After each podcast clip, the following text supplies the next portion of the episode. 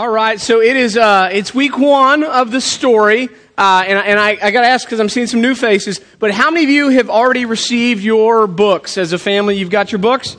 You got them? Got them? Okay. So listen, if you don't have them yet, totally cool. We uh, we actually uh, preparing for this. We ordered about 400 copies of these, and we've told you um, they're for you. They are free. Do not pay them for us. Uh, this copy in particular is for youth all the way up through adult. Then we have a, a copy for third grade through sixth grade. Again, that's totally free. And then we've got hardbacks if you've got first and second graders uh, or, or, or uh, pre-K and kindergartners. And those are one per family. So you have multiple in that range. If you'll just take one of those books, please. Uh, they do cost us a little bit more, uh, but, uh, but that's one per family. So if you didn't get one of these, don't worry. I'm going to I'm gonna give you all the Bible references as well. But what we're asking you to do, guys, for 31 weeks, we're going to be walking through this journey. Now, this is an abridged chronological version of the Bible.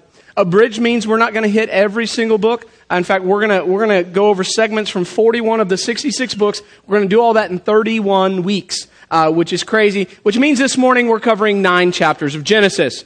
Thank you, Jesus. Uh, it's going to be great. It's going to be great. Uh, it'll be awesome. But um, so here, here's here's what I, I want to encourage you to do. After the service, if you don't have these, please just come see us. We actually ordered more. We ordered 400 of these, and we ran out. So we have more. So you get them. Uh, you've got a neighbor or, or, a friend. You say, "Man, I really think they'd enjoy this." Just grab a copy, get a bookmark, go invite them to join you. If they don't accept the invitation, you can bring the book back, and we'll give it to somebody else. Okay? Uh, that's how this works. And so uh, we're excited about that. So um, I mentioned to you guys last Sunday. This is a church-wide study. Uh, what that means is, is we just had our Sunday school hour all of our Sunday schools did this study. It was really cool. All of our adult classes, they're usually, you know, we have like this lady's class, and we have that lady's class, and we have that other lady's class, because they all like each other but don't want to sit in class together. Um, I'm joking, ladies. I love you. Uh, but no, they all have their own teachers, and everyone wants to teach, and, and so, uh, so, but they're all here together, and, and, and we've got a big class in the fellowship hall, and they're here, and somebody meets in our choir room, and they're here, and uh, everybody was together. We had all our adults, and it was awesome. So uh, all of our Sunday school were doing this, but I did tell you there's a couple areas of church ministry that we're not doing the story in. Now, we are doing it in small groups, which we'll encourage you at the end of service to come be a part of one of those. Um, but on Wednesday nights, our Kingdom Kids, our, our children's ministry, is not doing the story because they're doing it on Sunday morning. Same thing with our youth. On Wednesday nights, they're actually doing the, the Gospel of John out in the white building uh, because they're doing the story on Sunday morning. So uh, I told you guys last week as part of that, I'm teaching your children in Kingdom Kids. So if you have kids, watch out. I'm teaching them. I'm, I'm, I'm on that leadership team this semester. I'm excited uh, to spend a little time with children. And so guess what the story was, what I had, had to teach on this week in Kingdom Kids? Just take a guess. Creation creation, right? And so, really cool. I'm a hands-on guy. So, uh, when we started talking about how God made Adam, um, I asked one of the little boys in our class to come up, and I, I, I got out some uh, I got out some sand, and I put it in my hand. I kneeled down. I said, "Okay, buddy, now come here. We're going to reenact." this moment in the Bible, okay? It's going to be awesome. And so he came up and I said, this is going to be really cool. Now, now, uh, when I count to three, you are to, you're to breathe life into this dirt and we're going to make we're, we're going to make something okay? We're going to make a man okay? Are, are you ready? We're going to recreate this. It is going to be awesome. And i was like what do you want to name him? Can we name him larry? And he said no you can't name him larry pastor. He's going to be adam. I said okay he's going to be adam. So so listen and i was like listen we're not just blowing here. We're breathing life whatever that means all right? So so you think about what that means in your your little nine year old mind right? And uh, and then and so so i so I, I count to three. And i'm like one two three. And man he is focused and he is like and he opens his eyes and it's like, well, it didn't work that time. Let's try again, right? So we tried a couple more times, and the only thing that we made was a mess all over the floor of the Kingdom Kids room, which I did not clean up. Um, uh, sorry, Pete, love you, man, um, but I, I, didn't. But but here, here's what I asked the kids. I said, so so is it possible? Like, can we as humans, could we make life out of nothing? Could we really make life out of the dust? And and and all these are young children, and then they go, no, that is impossible.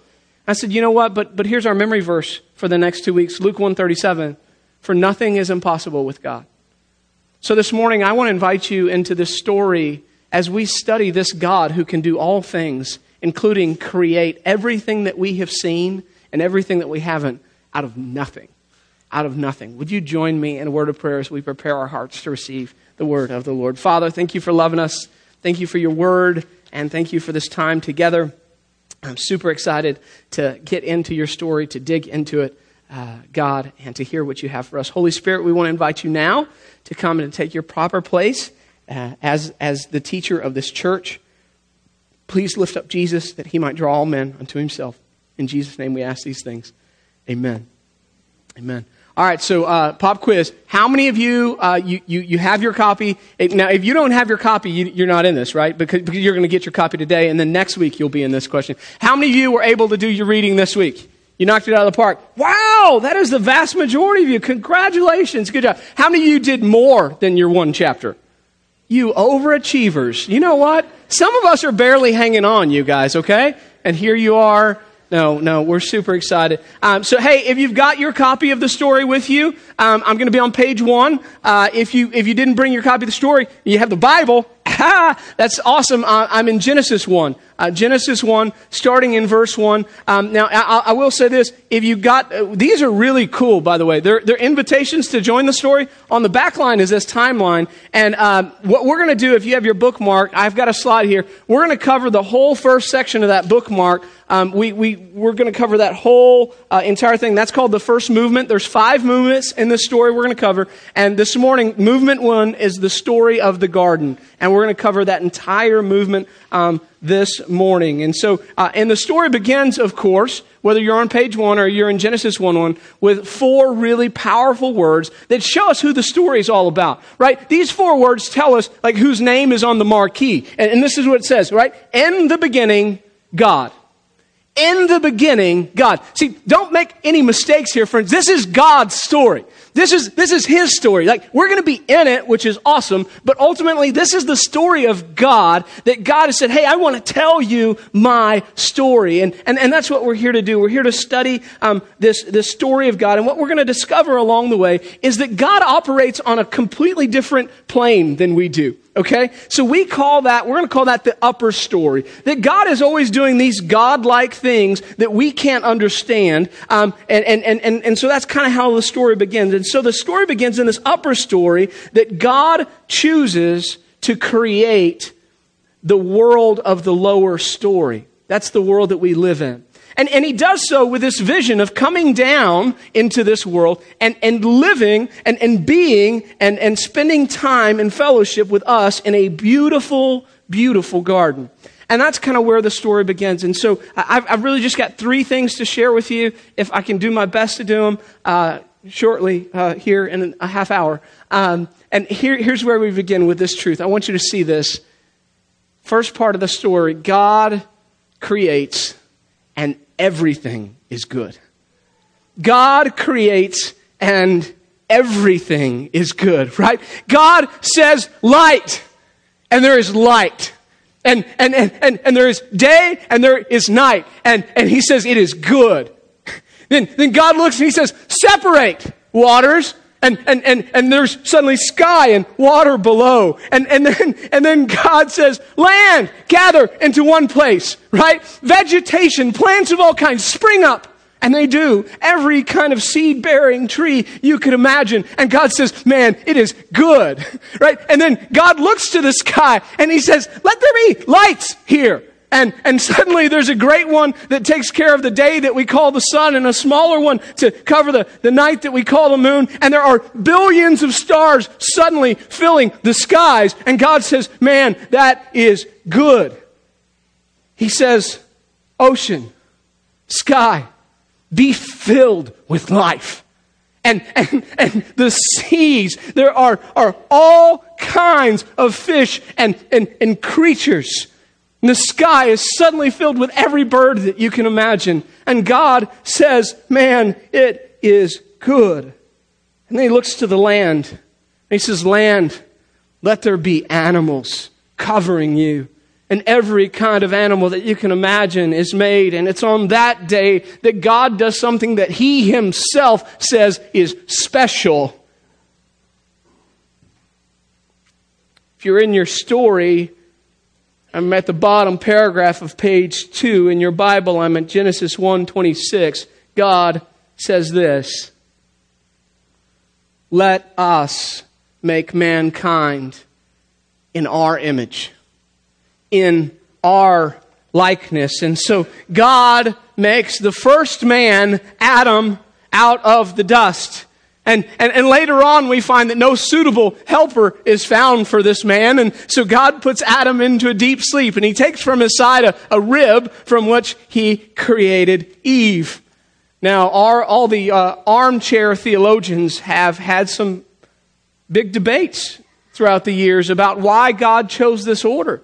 Why did God create Adam first and, and Eve second? The women have often said that God made man. Then he realized he could do a lot better. That's one theory. I actually had somebody say amen to that in the first service. I said, I knew there would be one of you. Now, men say God created Eve second because he knew that if he had made her first, she would have not stopped telling him how to create the man. Could be true too.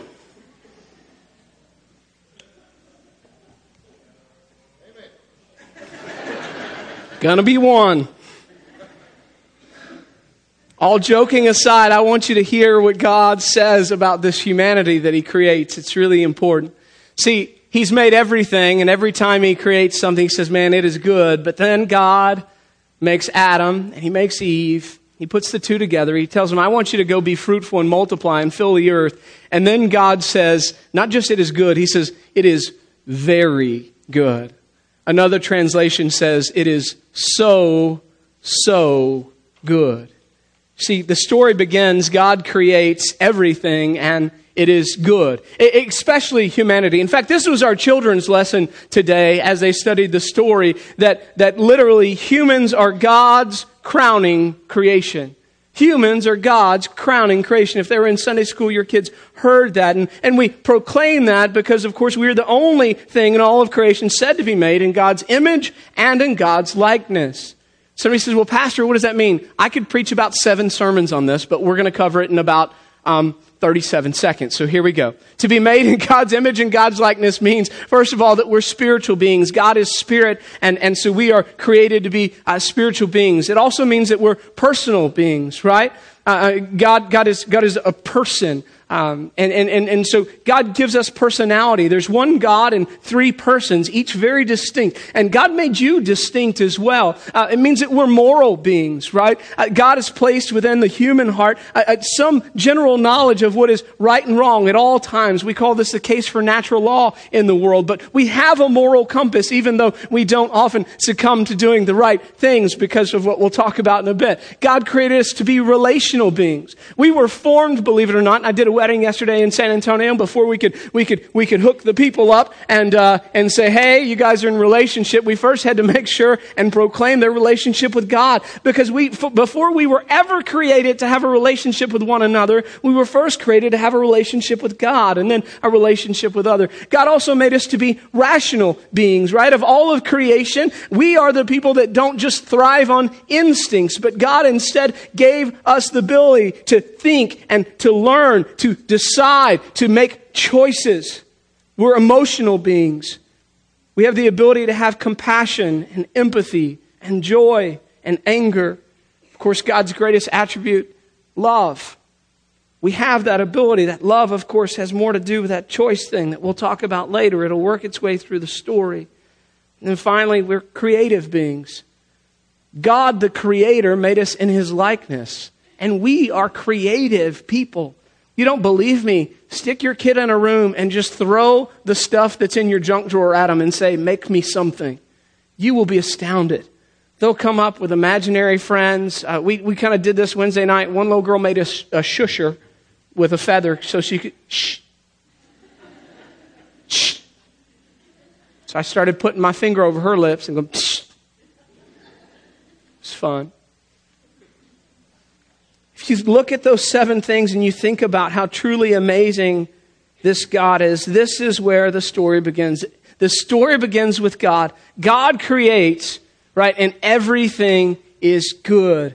But then the story takes a quick turn, doesn't it? You're just a few pages in and you go, wait a second, what, what happened? What happened? Like everything went from being good to, eh.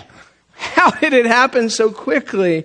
The turn seems very sudden, but the truth is that the text gives no timetable here. We don't actually know how long Adam and Eve lived in complete peace and harmony with God. We don't know that. It, it could have been a hundred years, could have been like a hundred seconds. You know, we're not exactly sure. I, I do know that when I tell my children, uh, hey, uh, we've got company coming over. Those warm chocolate chip cookies are not for you. That when the company actually shows up, there are always less cookies than there were supposed to be within a matter of minutes. We don't actually know a timetable, but what we are introduced to very early on in this story is that this story will have an antagonist.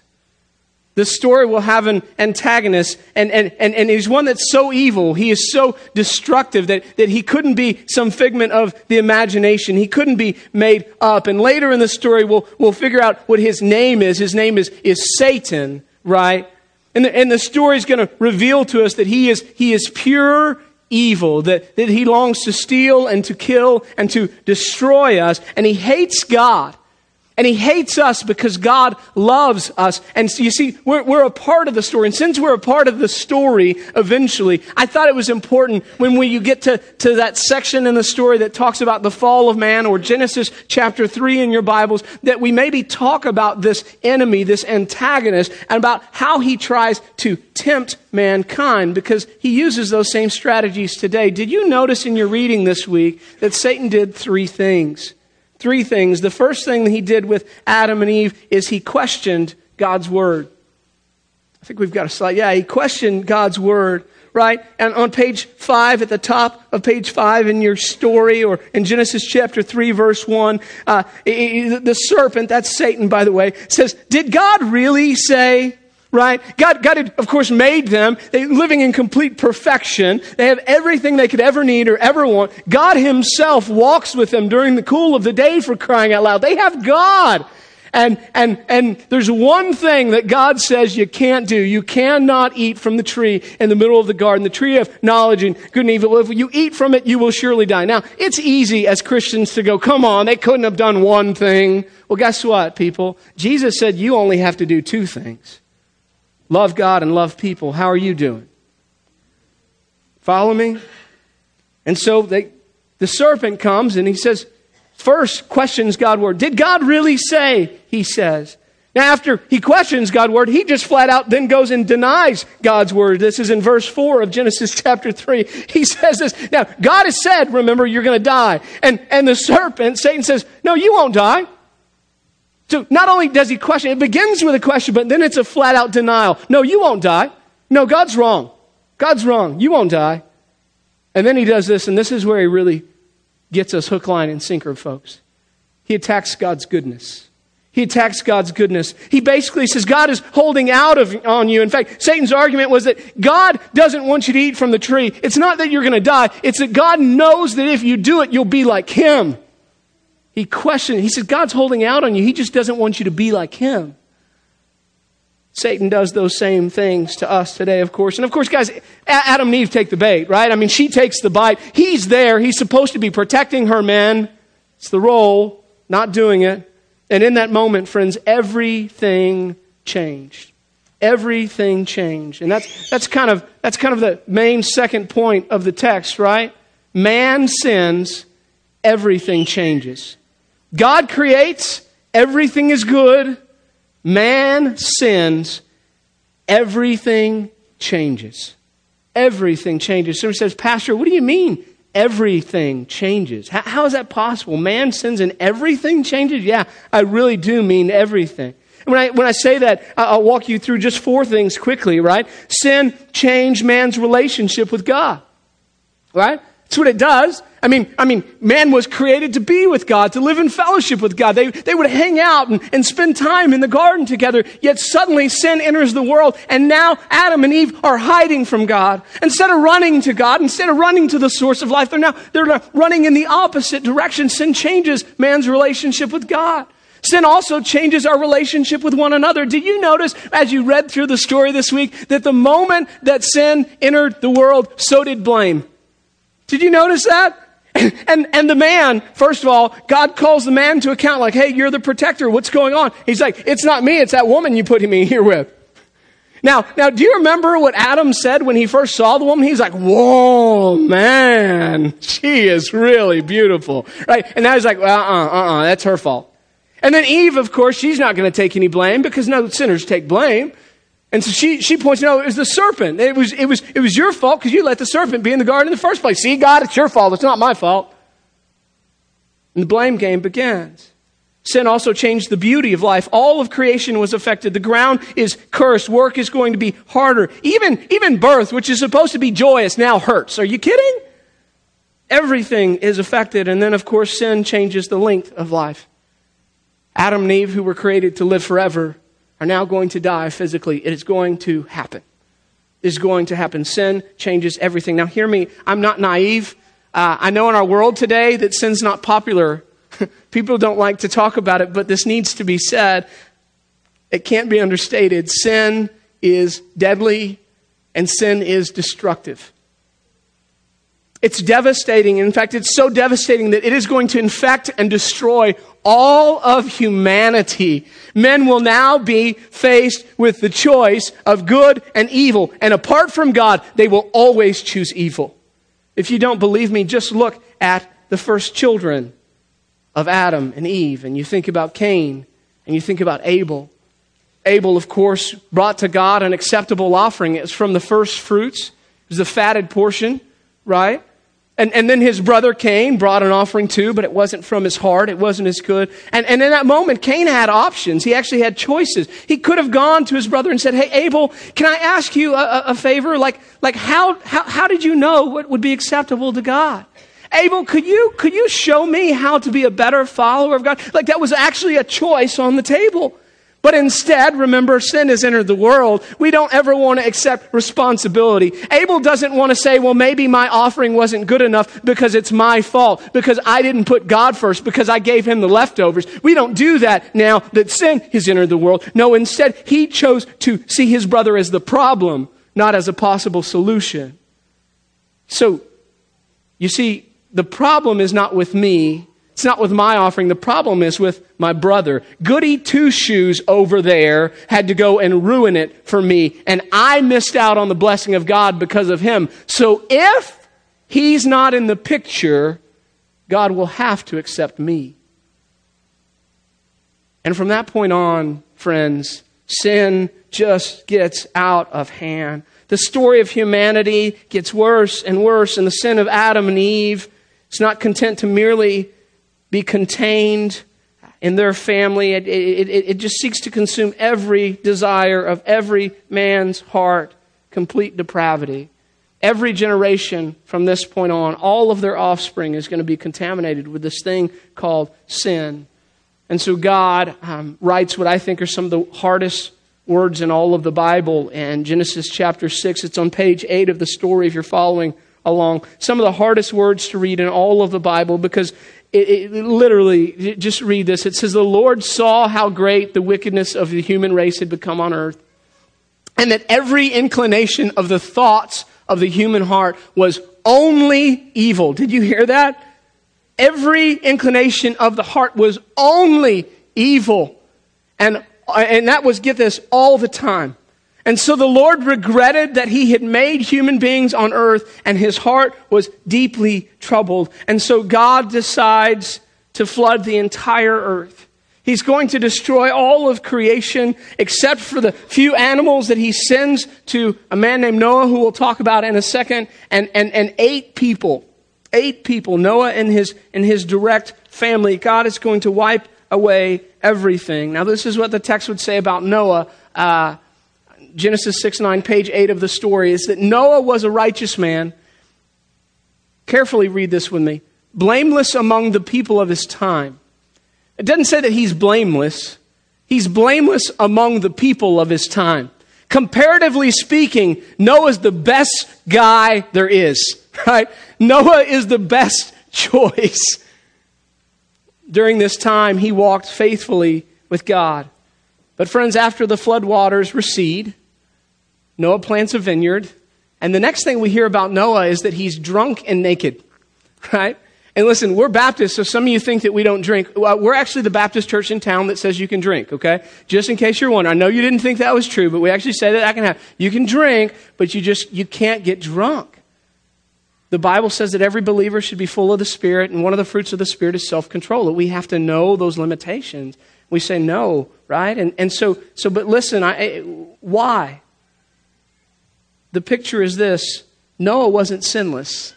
Noah had been infected with the virus of sin. This is why you got to get, right? Sin entered the ark and sin exited the ark. Now that raises some questions if you're a thinker. Why would God do that? Why would God wipe out all of humanity if he knew that sin would exit the ark? Why? Why? I'm going to give you I'm going to give you two answers, okay? And this is this is um, maybe something you haven't thought about. Now, some people would say, was the, was the ark like plan A of God? God was going to destroy the earth. That's plan A, and then he's got to come up with a plan B. No, that's not how God works. It's not how God works. And so let me tell you why the flood, okay? Number one, number one, because God doesn't tolerate evil forever. You need to hear that. God will not tolerate evil forever. Okay? Now, now hear me. God is unfathomably patient. Uh, we crafted that word carefully, right? See, some people know that God is patient and they know that God is eternal and they make the mistake of saying God is eternally patient. But God is not eternally patient. God is unfathomably patient, right? In fact, 2 Peter 3 9 says God is not slow as we understand slowness. Rather, he is patient with you because he doesn't want anyone to perish, okay? So God is unfathomably patient, but there are times throughout human history, there, there are points that God gets to where, where the level of sin, the level of vileness, the level of evil of a people gets to such a point that God says, that is enough and no more. And that's the point we find ourselves in, in Noah's age. During Noah's age, sin had gotten so bad that God said, enough and, and no more. And in Abraham and Lot's age, that happens in a place called Sodom and Gomorrah. And God says, no, that has reached the level of vileness that I will withstand no more. That happens again in Joshua's age as they're about to enter into the promised land. And you read the command of God where he says, Joshua, great faithful man of God, I want you to go and I want you to kill all of the Canaanites, men, women, and children. And we say that is completely unfair, God. And you say, why would, why, why would God say to do something like that? Well, maybe because the Canaanites worshiped a God called Moloch. And that God called Moloch demanded child sacrifice. And you had to take your children, your firstborn children, and you had to roll them into a raging fire that they might be burned alive. Get this, here's why. So that Moloch would bless you financially, so that you would be successful. And God says that's vile. We've got to wipe that out. Some people in the early service, they gasped when they heard that. And I said, Lest you gasp here, are we not a similar culture that sacrifice our children on the altar of success? We have to be careful because this is a truth. God doesn't tolerate evil forever. Second reason for the flood, and I think this is a huge one, guys. God wanted to show us there is no man made solution to our sin problem. God wanted to show us there is no man made solution to our sin problem. It doesn't matter what kind of quote unquote ark we may build for ourselves, it's not going to be enough to fix our sin problem. And men throughout the remainder of this story will try to insulate themselves with various rules and, and religious practices, trying to make themselves right with God, but all of their attempts will fall short. All of their attempts will fall short. Okay? Whew. That's pretty depressing stuff, right? Doesn't sound like a great story yet, yet there is hope. And that's where we end this morning on that high note. Ready? Number three. I want you to see this morning that as we studied and walked through this story, that God promises that He will provide. God promises that He will provide. So God, of course, makes a promise to Noah. Uh, it's a covenant on, on, on, in the lower story. He makes a, he makes a covenant promise in the lower story that we all read about. He says, Hey, Noah, I'm never going to flood the surface of the whole earth again. I'm, I'm never going to do that. I'm never going to wipe out humanity again down here this way. Okay. And here's a sign. I'm going to, after every rainstorm, I'm going to put like this beautiful rainbow up in the sky. And every time you see it, you should think about that, not about about all the other stuff society tells you to think about, okay? So God's like, that's my promise to you. That's my promise to you. And so, so that covenant is going on in the lower story. But what's going on in the upper story is that God is actually preparing a, a much greater covenant. A covenant so powerful, get this, that it will actually have the ability to erase man's sin problem, to completely cover his sin problem. And so God begins this too in the story. And so if, if you're in the story, I'm on page six. Uh, this is Genesis um, chapter 3, starting in verse 15, and the rest of the story uh, is going to point to, to, this, all right? But Genesis chapter 3, um, starting in verse 15, and it says this uh, God is speaking. He says, I'm going to put enmity between you and the woman. He's speaking to Satan. He says, and between your offspring and hers, he will crush your head and you will strike his heel. And God's saying, wait, wait, wait, now listen, I know that it looks terrible, and I know there is this antagonist, and I know that he looks powerful, but he is not all powerful. A solution is coming, a time is coming. Well, this antagonist will be put to an end, and, and that his end is going to come through a son. His end is going to come through a son. And, and then get this, the story gets even better. And, and that son is going to do something for our sin. He's going to cover it.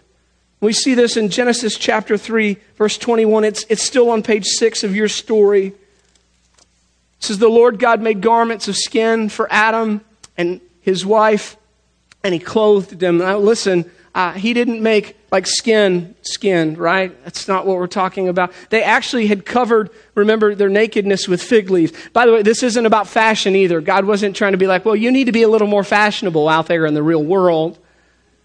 This isn't a lesson in modesty. This is a lesson. Uh, and, and listen, most scholars think that God did this right in front of them. Now, remember, life has been perfect up until this point. There has been no death. There has never been bloodshed ever. And so God says, Adam and Eve, come here. Something has to happen. And he takes an animal, a beautiful animal that he has created. He takes this beautiful animal that he has created, and there, most scholars think, in front of them, he, he, he kills that animal. And that animal's blood runs out, and that animal is clean, and then he takes the skins, the, the fur of that animal, and he makes clothes for them to cover their shame and to cover their nakedness. Evidently, the fig leaves weren't doing it. And listen, from that moment on, God establishes this system that will repeated over and over and over in front of his children that sin brings death. Sin causes bloodshed. The only way for sin to be covered is for something or someone to die. And for the rest of the story, that theme will be repeated. But here is the promise of God. He will be the one to provide the sacrifice. He will be the one to provide the sacrifice. God will cover our sin and our shame. Now, this point in the sermon, we usually give you application. If you're following in your sermon notes and you flip to the back, it doesn't say application. I think it says taking the story home. And uh, because I think each week we're going to talk about some concepts that are so big that you need to think about them as you leave and, and as you, you go about your day uh, from here on out next week. And so the first challenge I think that these first nine chapters I'm put to us is this. I think we need to understand how much God values us.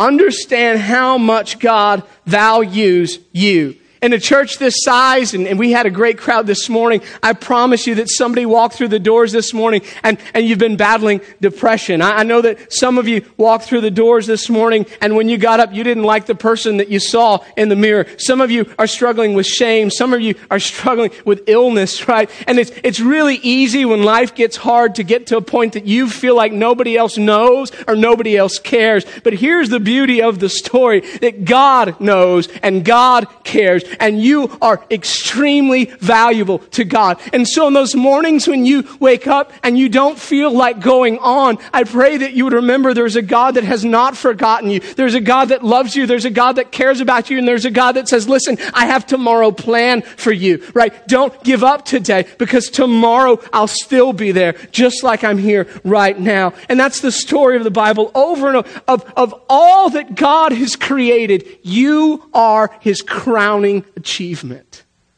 Don't ever forget that. The world will tell you, ladies, you have to look a certain way, right? You have to dress a certain way, and you got to talk a certain way. I mean, like, after all, like, if you don't.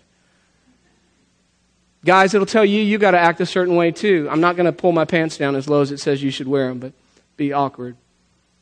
Put your chest out, pants down. You got to act like all of life has to do with what's below the equator. That's what it's going to say. And God says, you know what? I don't look at any of that. Here's what I created I created a beautiful person. And you know how I know? Because I gave you a heart that beats for me. And that is all that matters. Listen, I know you've been through some tough times. We've got, um, Charles, I love you, brother. Praying for you. We get more calls. We've had more calls here in the last eight months about somebody with cancer or stage four cancer. I mean, than you could even imagine. God has not forgotten you. You are his crowning creation. Don't ever forget it. And so you wake up every morning and you remember how special you are to God and you are thankful for the breath in your lungs and you put your feet on the floor and you say, I can get through today because God loves me. And that's enough. And that's enough. So I, I pray this week that you would understand how much God loves you. Two, I pray this week that you would understand, that you would see how destructive sin really is. Would you please see how destructive sin really is? And you may want to write this down. I, I wrote this uh, early this morning, so I was praying about this. Sin is never content to stay contained. Sin is never content to stay contained. Right? Sin is not something that can be toyed with. It'll destroy you. Sin was not content to be contained in the life of Adam and Eve. It had to affect their children and their children's children and all of humanity. Sin is never uh, something that is meant to be toyed around with. And here's the problem, guys, is that we've convinced ourselves that our sins are okay, that they're not that big of a deal. And I'm, I'm here to tell you that all sin is a big deal because sin never stays contained. And so many of you walk through the doors this morning and there's stuff going on in your life and you're acting like it's not a big deal and you're trying to hide it and you're trying to cover it up and you just think, you know what? It doesn't affect anybody else. It only affects me, right? And this morning I talked to some men and I said, listen, men, maybe, maybe it's lust and maybe it's like not even big lust, but, but you know, you're, you're flipping through the newspaper and you saw an ad and you knew you're like, oh, I shouldn't look at that, but then you open it back up just for 10 more seconds to, and then you and you say, no, no, no, I'm done. Maybe it was a second look at that jogger that was going by, right? Ladies, maybe, maybe for you it's something else. My point to you is, is you think you've got it handled, but you don't, because that's not how sin works. You can't contain it. And you want to know what the Bible's instruction is about sin? Ready? It's premeditated murder, not of people, not a Cain moment, okay, but of the sin itself. The word the Bible uses on how we should deal with sin is mortify. Mortify. It means to think through, to think about what causes, right? To get to the root of and to kill to put to death the sin that is in our bodies. I, have shared with the congregation before. We read a book with our children years ago. It's out of print, but if you can find it, it is so good. It's called Kingdom Tales, and it's this story, kind of this, of, this, of, of, orphans and this this um, this creator that loves them, and, and he's got rules, and he takes in all the orphans, and and there's people chasing after him. There's an evil one that's trying to steal all the orphans, and anyway, it's just it's it's crazy kind of tale. But in it, in this perfect garden they live in He tells his children, listen, everything here is fine, but you've got to stay away from dragons or from dragon eggs. And there's one little orphan girl in particular, as she was out uh, in the forest one day, she stumbles upon the most beautiful egg that she's ever seen. And she's so awestruck with its beauty. And she knew what the Creator had said. She knew that He had said not to play with, with a dragon egg, but she took that egg home because it's so beautiful. And she thought, nobody will find out. It's just an egg. And one day that egg hatched and out came the cutest little baby dragon you had ever seen. And she thought again, I know that I'm not supposed to be doing this, but it's okay. Nobody knows. That's just to be, he's to be my pet. It's to be perfect. But guess what? That dragon grew and grew and grew. And one day the house was warmer than it had been before. And another day there were black marks on the wall. And then finally one day that little dragon that she thought was a pet almost burned her alive. I'll say it again. Sin is never content to stay contained. I don't know what you're dealing with. I don't know what you're going through. I don't know what the struggle is, but I will say this kill it. Put it to death. It is not worth it. And it will affect more than you. It will affect your family. It will affect your friends. It will affect your relationship with God. Put it to death. And lastly, uh, I'd ask you to take this home and think through it. Know your need for Jesus. Just know your need for Jesus. Listen, there is no man made effort you can come up with to cover up your sin problem. Like, I don't care what kind of quote unquote ark you try to build for yourself. There is no way that you can fix your sin problem. You just can't do it. You, you need Jesus. Jesus is the only one that can save you from your sin problem. That's it. And um, many of you know I, have got friends and family back in the Houston area, and so uh, some of them, when when Harvey hit and the flooding came and it came up so quickly, uh, the officials told people like phones aren't working. Uh, we we don't know how to get to you. Here's what we're going to do. We're going to be in the air and we're going we're to be looking for you. If you will climb onto your roof and hang out a blanket of any cover, a sheet, something, right? And, and it was a sign, right? And, and, and literally it was it. And that sign just saying, save me. And so there were images of, of, of the town I grew up in, Friendswood, Texas, three Coast Guard choppers all at the same time dropping buckets, rescuing families off of the roofs, right? But every single one of those families knew that they needed saving. And every single one of those families threw out the flag, threw out the sheet, and surrendered and said, God, I know I can't save myself. Would you save me? I need you. I need you. And that's what I'm going to tell you, friend. You need Jesus. And if today you're here and you've never done that, it, it, it's not nearly as hard as you might think. It's, it's just something simple. Lord, today I heard that there's nothing I can do, there's no ark that I can build that could cover my sin problem, that could make me right again, that could save me. Would you please save me?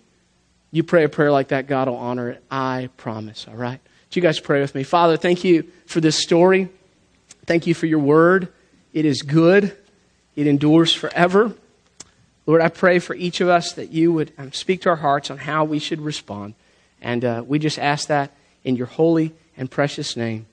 Amen. Amen. Real simple this morning, guys. Uh, we, we pray a little prayer around here sometimes. It's not me being lazy. I honestly think it's one of the most effective prayers you can ever pray. So Alan's just going to play for just, just a couple minutes. We're not going to run it on, just a couple minutes. But I just want you, if you would bow your head this morning. We've covered the first scene of this entire story, the story of God.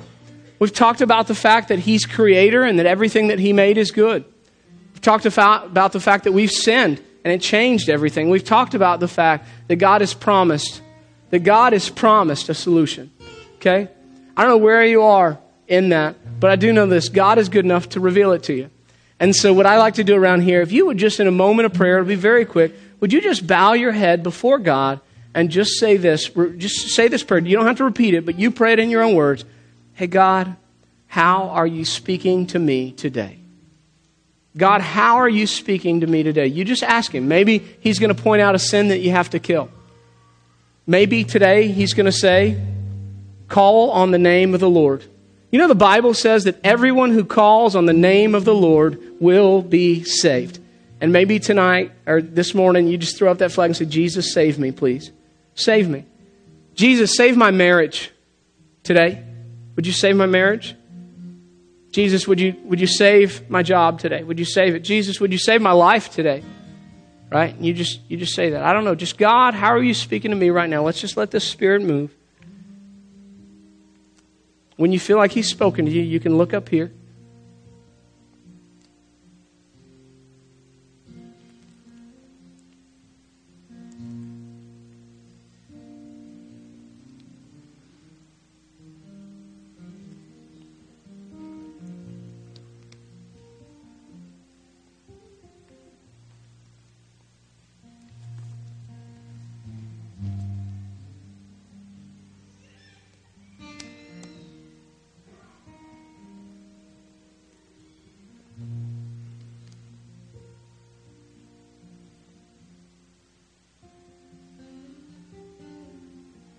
Father, we want to pause this morning and we want to say, wow. Wow. You are God. And boy, have you written a story. Thank you for what you've taught us so far about this story. Thank you for what you're going to continue to teach us about this story. Help us continue to open our lives and our hearts to you. In Jesus' name we pray. Amen.